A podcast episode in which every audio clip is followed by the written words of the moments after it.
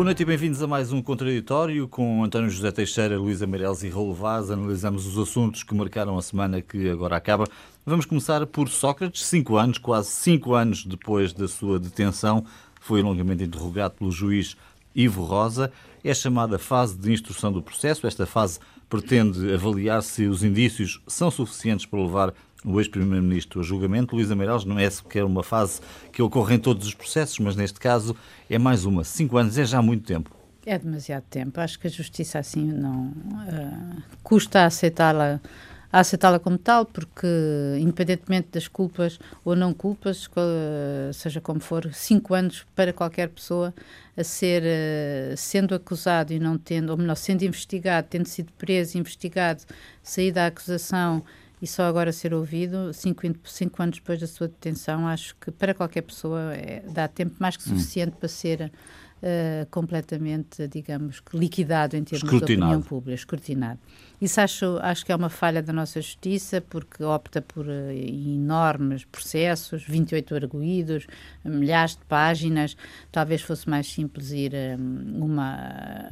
quer dizer, centrar-se em menos coisas e menos é mais, às vezes, não é? Hum. Uh, agora, quanto ao Sócrates em si, a sua prestação, digamos que ele está igual a si próprio, não é? Mantém-se depois de ter estado quatro dias, não é? A ser interrogado pelo juiz Ivo Rosa.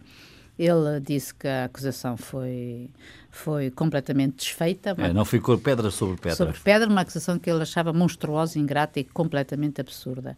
Portanto, a próxima etapa será o, ouvir o seu amigo Santos Silva, Carlos Santos Silva, que será lá mais para o fim do mês, eh, que provavelmente estará até hum, com mais dificuldade de justificar de que Sócrates, porque terá que justificar onde é que ele arranjou o dinheiro que o, que o Sócrates eh, disse que era dele e que lhe emprestava. Hum. António, algum comentário nesta fase? É evidente, estamos aqui no meio do processo, já falámos várias vezes. A mãe não se sabe bem sequer, não é? Pois é, cinco anos que podem ser dez uh, no final desta história. E esperemos que a história seja clara, que a justiça se empenhe no sentido de construir uh, uma solução que uh, todos possamos perceber e que se faça efetivamente justiça. se a justiça falhar neste caso Obviamente que eh, dificilmente voltaremos a acreditar nela quando ela teve o atrevimento, o bom atrevimento, de ter eh, questionado aqueles que desempenham os eh, mais altos cargos eh, da nação. E, de facto, o que temos assistido é uma demora demasiada, a complexidade do processo é obviamente eh, eh, conhecida e compreensível, mas é muito tempo, de facto, para um caso tão grave, eh, é a primeira vez que assistimos em democracia que um Primeiro-Ministro eh, seja suspeito de uma forma diria, pelo menos aparentemente flagrante, de receber dinheiro em troca de favores. E isso é algo que devia ser esclarecido de uma forma mais rápida, mesmo tendo em conta, como disse, a complexidade. Até agora, as explicações de José Sócrates, por aquilo que fomos percebendo que aconteceu eh, dentro do tribunal, eh, pareceram pouco ou nada convincentes relativamente à gravidade das acusações que param sobre ele. Eh, três crimes de corrupção passiva, 16 de branqueamento de capitais, 9 de falsificação de documentos, 3 de fraude fiscal.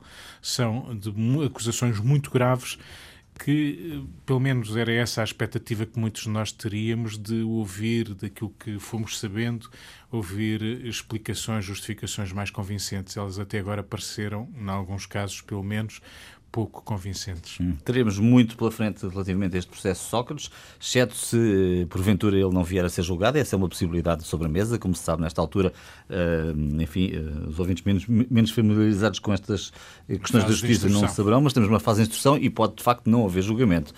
Relevares o que pode, teori sim, pode claro, na prática, não é? Ou não serem todas estas acusações Exatamente. Exato. Portanto, o juiz avalia se os indícios são suficientes ou não para o julgamento. Prova, claro. Raul, o que é que vale a pena dizer nesta fase?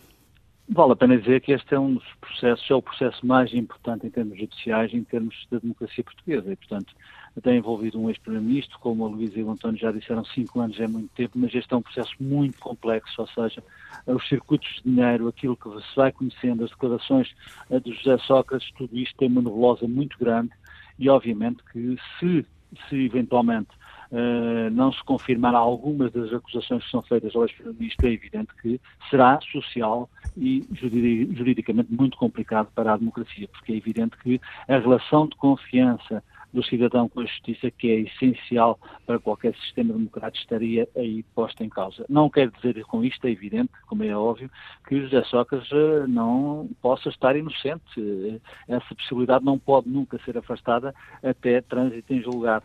Uh, mas é evidente que aquilo que se assistiu nestes últimos dias também diz um pouco da justiça, ou seja, uh, tudo que, ou quase tudo aquilo que era uh, dito dentro do, do tribunal, com Sócrates, José Sócrates, os advogados e o juiz Ivo Rosa, praticamente sabia-se tudo na hora. Isto é evidente, na minha opinião, põe em causa também o sistema da justiça, põe em causa aquilo que são as fugas de informação, tenho dito repetidamente no contraditório, e levou inclusive o, o, no último dia, o juiz Ivo Rosa a proibir uh, os telemóveis, os tablets. E, portanto, isto dá uma ideia de que uh, quase tudo é permitido, ou seja, a justiça não pode funcionar nesses termos. É tempo de alguém dizer basta, e é evidente, tratando-se de um ex-primeiro-ministro, um caso que envolve um chefe de governo, tem uma dimensão e tem uma, uma uma, um reflexo mediático muito acentuado. E, portanto, eu espero que a Justiça faça o seu trabalho e que, obviamente, eh, se tenha José Sócrates como um cidadão comum, embora, embora ele tenha governado o país durante seis anos e isso faz dele um cidadão especial. Hum. É, a questão das fugas, as fugas e a violação de justiça naturalmente daria um outro debate. Não chegaria com certeza o programa de hoje para, para o fazermos aqui. Vamos avançar, portanto, para outro tema. Esta semana começaram os trabalhos da concertação social. Governo, eh, sindicatos eh, e patrões têm uma agenda que está longe de esgotar-se no salário mínimo, embora esse seja o ponto mais falado nesta fase. Salário mínimo, vale a pena recordá-lo, está nos 600 euros. O Governo quer levar para 750 euros até final da legislatura, portanto 2023. Luísa Meireles, teremos um país melhor com este aumento para 750 euros? Eh, as empresas conseguiram suportar isto, as mais pequenas, sendo que os 750 euros é um número apenas, porque temos a CGTP, nomeadamente, a pedir eh, acima dos 800. No final da legislatura, sim. E a, o GT a pedir já para este ano 660. E segundo se soube... O, para o ano que vem. Exato. Um, e segundo soube, as confederações, as entidades, uh, patronais terão colocado em cima da mesa 625 para uhum. o próximo ano. Ou seja, isto estamos no. Enfim, é um processo que se repete. Eu acho bem uh, que isto seja um processo por concertação social, porque na verdade uh, o que a gente ganha tem muito a ver também com o país em que vive. E, e, nós, por muito que não que nos custe, somos continuamos a ser um país pobre e com dificuldades e, e que não é igual para todos. Na Europa, não é? Na Europa. Olhando sim. para a Europa. Sim, olhando, sim, basta sim, olhar é para a Europa. Temos mas, que olhar, sim, não é? Sim, se olharmos para a Europa, se olharmos para o resto do mundo, Somos até estamos muito, muito, bem. Claro. Somos muito ricos. É isso que era o meu ponto. Exato. Uh, agora, eu acho que uh, isto não esconde isto vai ter sempre dificuldades políticas uh, aqui, porque em relação à esquerda, isto foi um, é um dos pontos de fricção entre os partidos da esquerda, ou seja, uh, entre o PS e o Bloco de Esquerda e o Partido Comunista. nós já sabemos que isto vai dar com certeza asa a manifestações e repúdios, porque, nomeadamente, a função pública já prometeu agitação, luta, como disse a Ana Avoila, luta se não houver aumentos que se vejam. E, e na verdade, eu não, tô, não tenho assim tanto a certeza, que, embora concorde com o princípio de que nós, te, para, para ganhar, uh, quer dizer, deve haver aumentos em função de uma, de, um, de uma produtividade e da sustentabilidade económica das empresas Uh, aquela a, a teoria que, que na qual durante os anos da troika nomeadamente vivemos e fomos uh, sendo sendo convencidos de que as empresas iam fechar com o aumento de preços com o aumento de salários nomeadamente mínimos não se verificou. Nesta nesta legislatura houve um grande aumento de de facto tu passaste de 505 em 2016 para 600 euros, em, em, portanto, praticamente 100 euros no espaço de 4 anos, e, e não se deu conta de, de falência de empresas. É certo que houve houve algumas empresas que muitas delas são empresas que podem absorver ou que podem fazer transitar ou, ou fazer uh, passar o custo dos aumentos para, para o, no fundo, para o seu produto. Para, para, para, para, o seu produto, para todos nós, mas a verdade é que também, quer dizer, só uh, isto, só uh, 22% dos trabalhadores é que ganham o salário mínimo. As mulheres, claro, são a maioria. Hum. Uh, é um quinto da população, é muito, não? Sim, apesar de tudo. Um São 755 mil pessoas. Sim. Uh, sim. Depois, e mas é tens é que. Gente, mas é? dos. É muita gente, claro que é. Um, mas tens dos, dos, dos quase 140 mil empregos criados um, entre os primeiros quatro meses de 2018 e 2019, só 10 mil é que foi com o salário mínimo, o resto foi superior.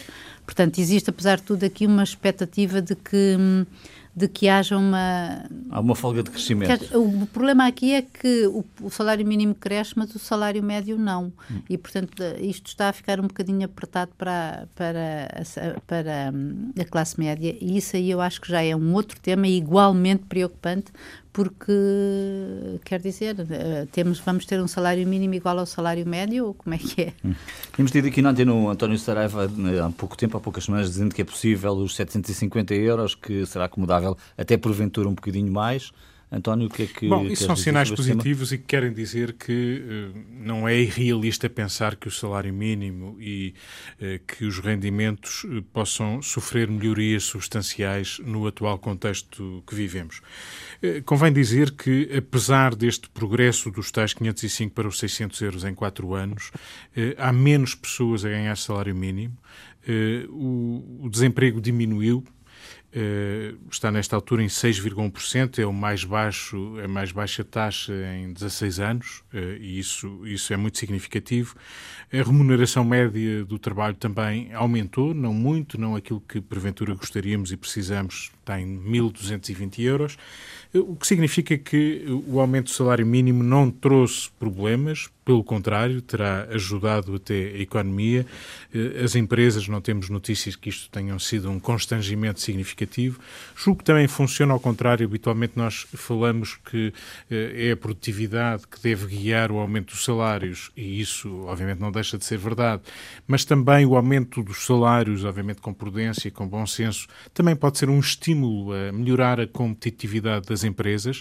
E a competitividade, muitas vezes, tem mais a ver com a organização com outras formas de organização do trabalho, do que propriamente com um maior número de horas ou um maior esforço necessariamente dos trabalhadores.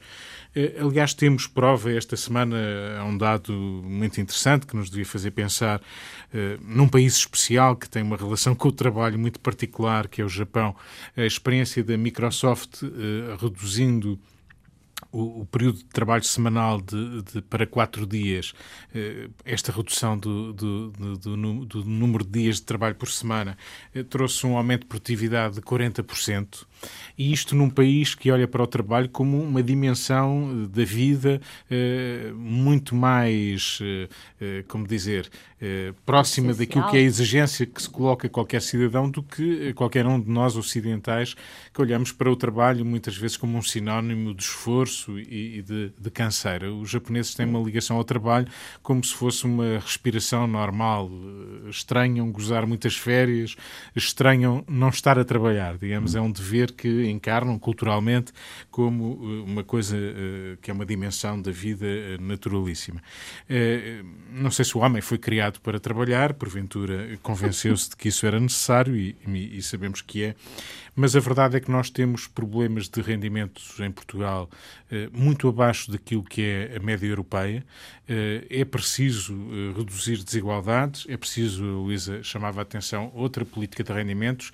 É a ambição deste governo também mexer na, na querer encontrar aqui um acordo na, ao nível de, dos rendimentos. É preciso que os jovens tenham na entrada, sobretudo aqueles que já têm um, uma valorização profissional, académica, uma preparação para o mundo do trabalho significativa e que não sejam explorados explorados, porque é isso que acontece muitas vezes, eh, eh, demoradamente com salários mínimos ou baixíssimos salários.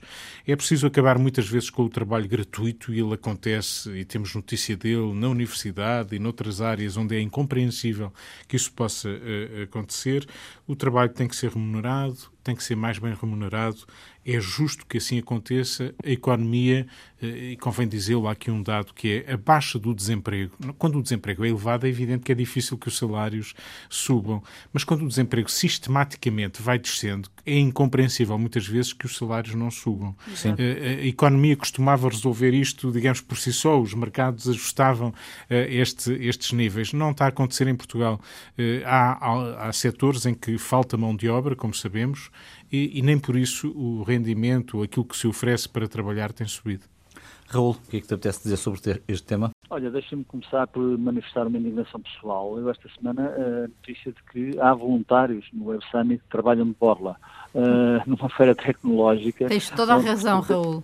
Não é, não é, não é mesmo é. direito à indignação. Não nomeei o Web é. Summit, mas era também por aí. Sim, mas, é, mas, é uma, mas isso acontece em, em, muitas conferências internacionais fora de Portugal. Não, João, pode acontecer onde, onde quem quiser fazer isso. Agora, eu eh, manifesto a minha profunda indignação, eh, porque o Web Summit é obviamente uma feira importante, mas é, é um negócio.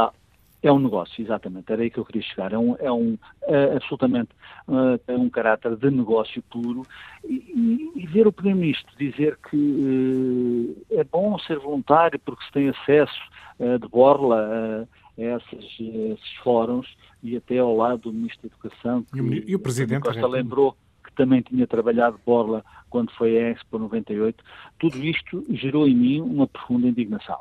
Uh, e, portanto, um país que, ou uma sociedade que aceita isto, é evidente que uh, tem criado, cria foros, forças de, de desigualdade.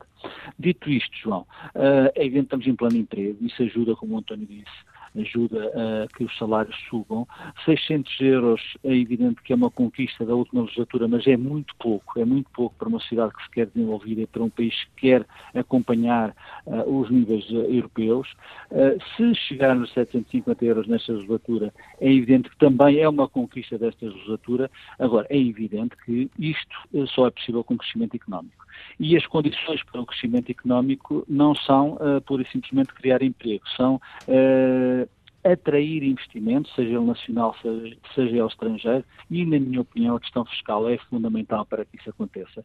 O país ainda tem uma carga fiscal muito acentuada, tem uma carga fiscal muito forte, e se, e se nesta legislatura não houver atenção a isso, é evidente que será sempre mais difícil uh, criar uh, salários que possam Uh, ter uma vida digna para, para, para os jovens e para aqueles que ganham o salário mínimo. Uh, Repare-se um, um, casal que, que seja jovem, uh, que recebam ambos o salário mínimo e que vivam num centro urbano, como é que é possível viver? Não vivem, não vivem num centro urbano, não a não ser que tenham este... casa, não, não vivem.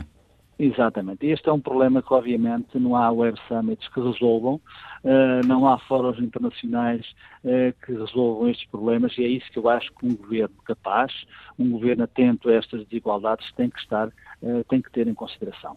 Sem crescimento económico em qualquer sociedade, seja ela qual for, o António citou o caso do Japão, mas o crescimento no Japão é diferente, a própria cultura de trabalho no Japão, como o António disse, é diferente. Sem crescimento económico não há possibilidade de termos salários dignos. E obviamente que os salários em Portugal são, são, são curtos uh, e não, não contribuem para aquilo que é uma sociedade mais justa, uma sociedade desenvolvida. E deixa-me terminar com o exemplo que eu, que eu comecei. Uh, ver na Web Summit uh, pessoas a trabalhar em Borla dá, na minha opinião, a imagem do país. Hum. Esta questão do salário mínimo e, e porventura também outras matérias relacionadas com, com, a prestação das condições de trabalho também tem muito tem que ser vista muito devagar nas sociedades de hoje, não é? Porque não sabemos o que aí vem, nomeadamente em termos de cenário internacional. Sim, é evidente. E o que aí vem é, é uma interrogação.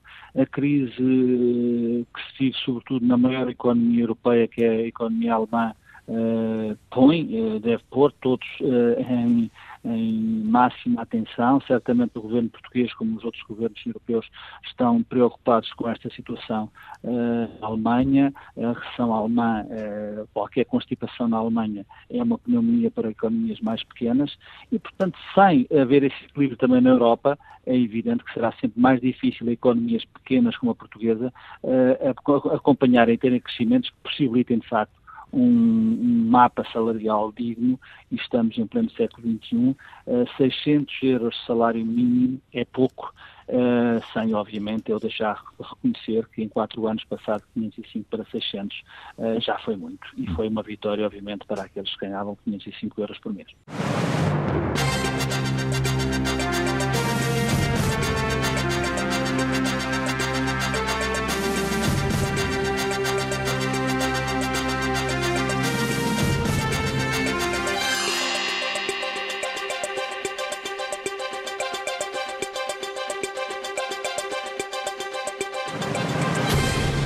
Boa noite de novo, bem-vindos à segunda parte deste contraditório. O Governo em funções há duas, há, há duas semanas, a oposição à direita em reconstrução e é neste quadro que teremos o primeiro debate quinzenal na quarta-feira próxima e depois, mais à frente, a discussão do Orçamento de Estado.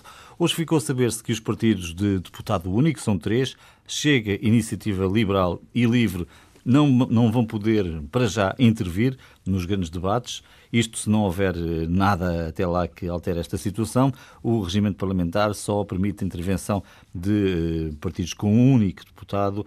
Eh, aliás, não permite essa intervenção, permite apenas que os grupos parlamentares intervenham. Apesar de tudo, Luísa, há aqui uma tentativa de última hora de resolver isto. E espero bem que haja, porque uh, acho, não, acho lamentável que que não seja dada a palavra, uh, sobretudo quando já havia um precedente, como aliás Marcelo Rebelo de Sousa, que nunca diz nada por acaso, uh, bem salientou hoje.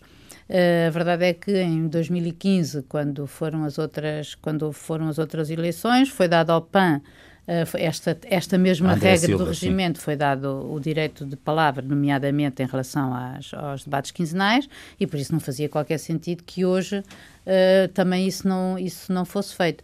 É certo, isto deve passar por uma alteração do regimento, mas na altura não passou. Era possível fazer-se como agora, tentar-se resolver isso através de uma, de uma alteração de, do próprio regimento, que é aquilo que estará, penso eu, depois na calha mas custa-me muito ver que uh, a proposta a proposta prevista uh, não previa um, que eles pudessem falar, nomeadamente já na próxima quarta-feira, que é o próximo, quando se realiza o próximo debate casal, a propósito de que isso não está, de que se tratou apenas da grelha dos tempos, porque, quer dizer, as pessoas, gostam ou não, uh, houve quase 200 mil pessoas que votaram nestes partidos um, somando 60 e tal, com 60 e tal, com 50 e tal, não é? Uh, e, portanto, acho que uh, há um regimento que foi feito no tempo em que só havia partidos, em que, em que, em, dizer, em que os partidos estavam... Formavam grupos. Formavam grupos, as coisas mudaram e isto tem que mudar, porque senão corremos o risco, como se viu, de imediatamente, para além dos partidos uh, protestarem,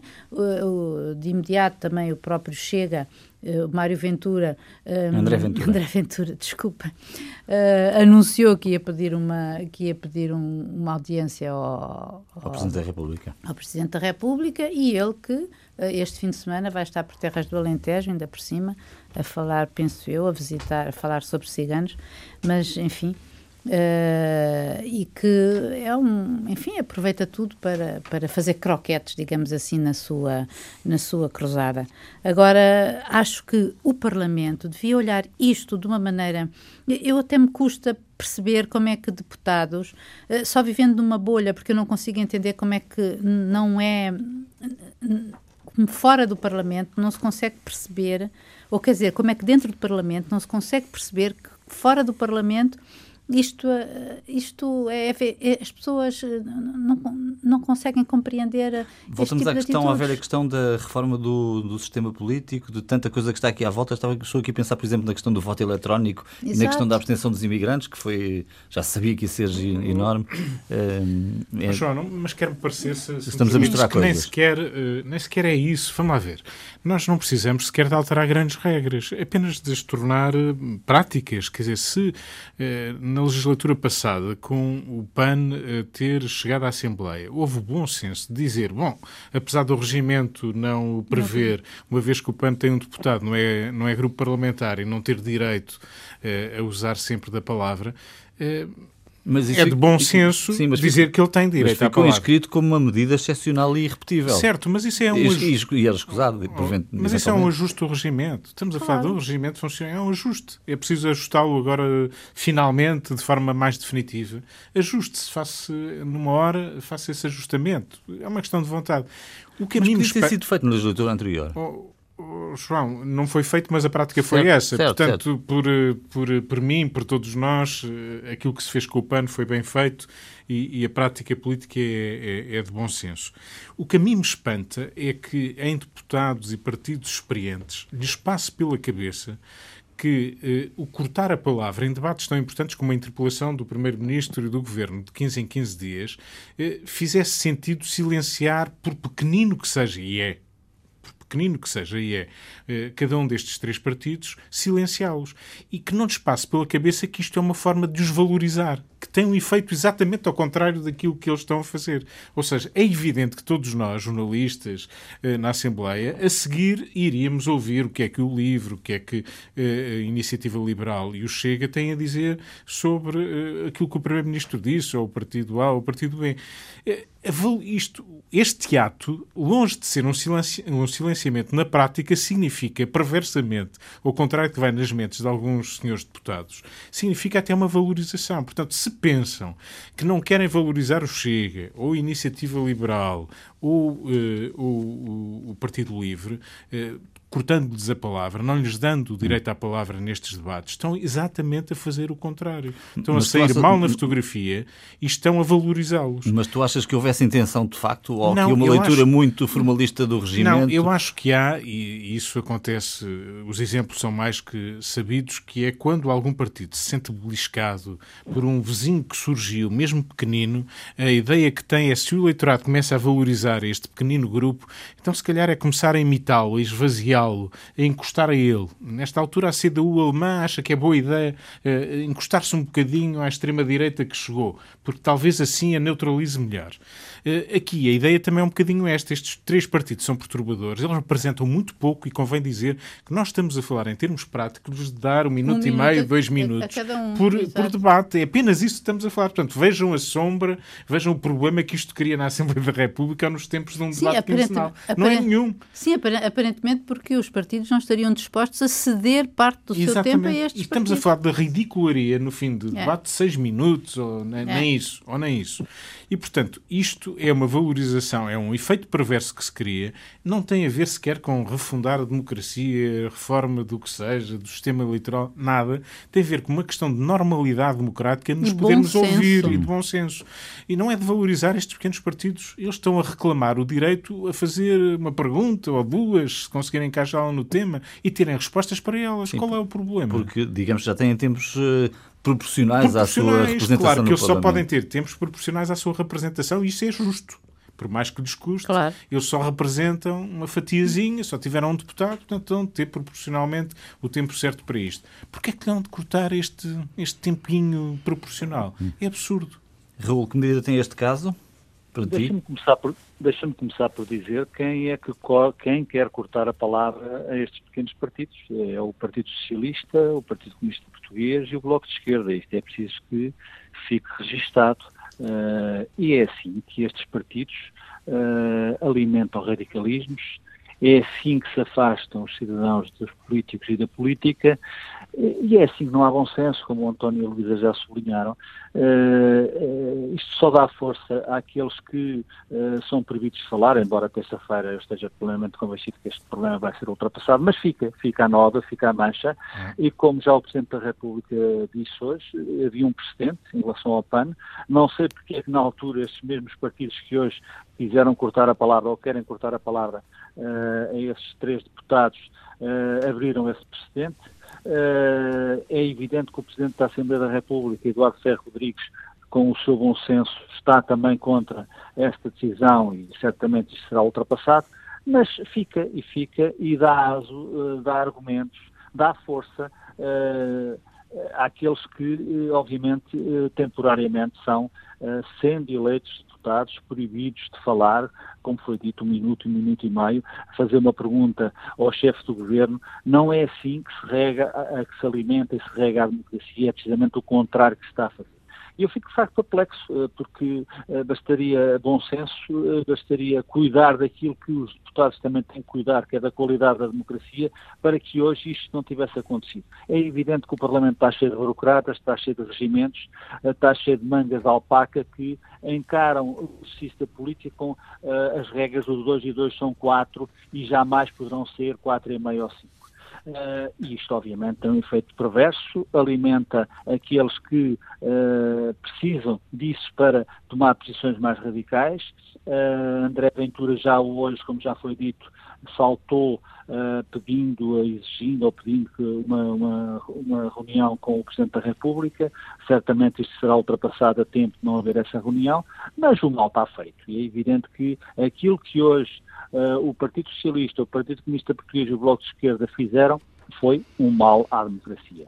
E é evidente que não o deviam ter feito, até porque uh, isso se vai virar certamente contra eles, ou seja, uh, aquilo que vai acontecer na quarta-feira, quando o chefe do governo fizer o debate quinzenal, este será certamente um dos temas, uma das molas de argumentação que uh, estes pequenos partidos, nomeadamente o Chega, terão para uh, perguntar e contrariar aquilo que o chefe do governo tenta dizer aos portugueses no debate quinzenal, que é, que é, obviamente, um debate muito importante em termos políticos. Dando até uma dimensão a estes partidos que elas que de facto não têm no Parlamento. Eh, vale a pena, não, não dissemos, eu acho que é um elemento importante dizer aqui que houve um grupo de trabalho que foi liderado pelo vice-presidente do, do Parlamento, José Manuel Pareza, que, eh, em que indica que o estrito cumprimento do atual regimento obriga a esta medida. Mas deixa de fora eh, também eh, estes partidos de um só deputado, deixa de fora da chamada Conferência de Líderes, onde se decidem os agendamentos e outras questões Mas de isso, funcionamento da Assembleia. onde, de resto, o tema foi discutido. Portanto, estes pequenos partidos não estavam nesta tomada de decisão. Sim, mas digamos que no relatório participaram os outros. O relatório certo. foi feito por todos, não é? E depois só. Ele é o relator. Exatamente, ele é o relator. Agora, em relação à Conferência de Líderes, o que eh, aparentemente eh, tem medo é que uh, anteriormente o PAN tinha uh, o estatuto de observador da Conferência de Líderes. Uh, neste momento, os partidos temem que, sendo aquilo muitas das conversas que lá se passam sigilosas, haja, nomeadamente por parte de alguns destes deputados únicos, a tentação de. como se diz em bom português, pôr a boca no trombone em relação a algumas é, decisões. Mas é o, é o Parlamento, não é? Quer dizer, isso é um pouco absurdo. Bom, uh, a coisa talvez terminasse mal hoje se não falássemos num caso ainda porventura pior que o português, que são a Espanha, não é? God. Eleições em Espanha no próximo domingo. Vale a pena lembrar que a Espanha tem as segundas eleições este ano e as quartas desde 2015. E uh, não há, não há outra maneira de dizer isto, não há governo que resista em Espanha, Luísa, por várias razões, a Catalunha é uma delas, mas esta dispersão de votos e a impossibilidade de formar eh, coligações estáveis é uh, a maior eh, razão pela qual Espanha está de novo em eleições. É terrível isso, eu acho que é sobretudo a falta de, de, de cultura política de diálogo da, que existe em Espanha, ainda persiste em Espanha, porque na verdade, se, se observarmos desde, uh, enfim, a guerra civil e o trauma que foi a, e como perdura até hoje, uh, porque depois os governos que sucederam foram sempre governos uh, monocolores, não é? Ou de um partido ou de outro, e alternados, e, e nunca houve essa, essa prática política de diálogo que nós, apesar de tudo, em Portugal sempre mantivemos de uma maneira mais ou menos acentuada ou mais ou menos branda. Agora, a Espanha, o que eu acho preocupante é que os espanhóis estão, dizem os inquéritos de opinião, as sondagens de que estão, estão fartos, não é? Estão fartos e dizem entendam-se, entendam-se, e eles não se entendem, não é? os votos que eles, que eles dão, uh, os, os, partidos querem levar a, para a frente as suas próprias agendas e não se entendem. E isto, isto leva a uma, a uma à própria dispersão e, e à abstenção das, da grande maioria dos eleitores, ou de uma, uma, uma quantidade significativa. Uma quantidade significativa. Depois, o que neste momento está a verificar é que as, e isso é preocupante, que é o facto de, é o Vox, não é o partido da extrema-direita, estar a subir, parece aparentemente é o único que está a ganhar com, com isto, e também o, enfim, o Partido Popular, se bem que, de uma maneira, uh, ontem uh, foi votada na Assembleia de Madrid o Vox propôs, fez uma proposta sobre a ilegalização dos partidos independentistas e o, o Partido Popular e os Ciudadanos votaram votaram essa moção, votaram a favor.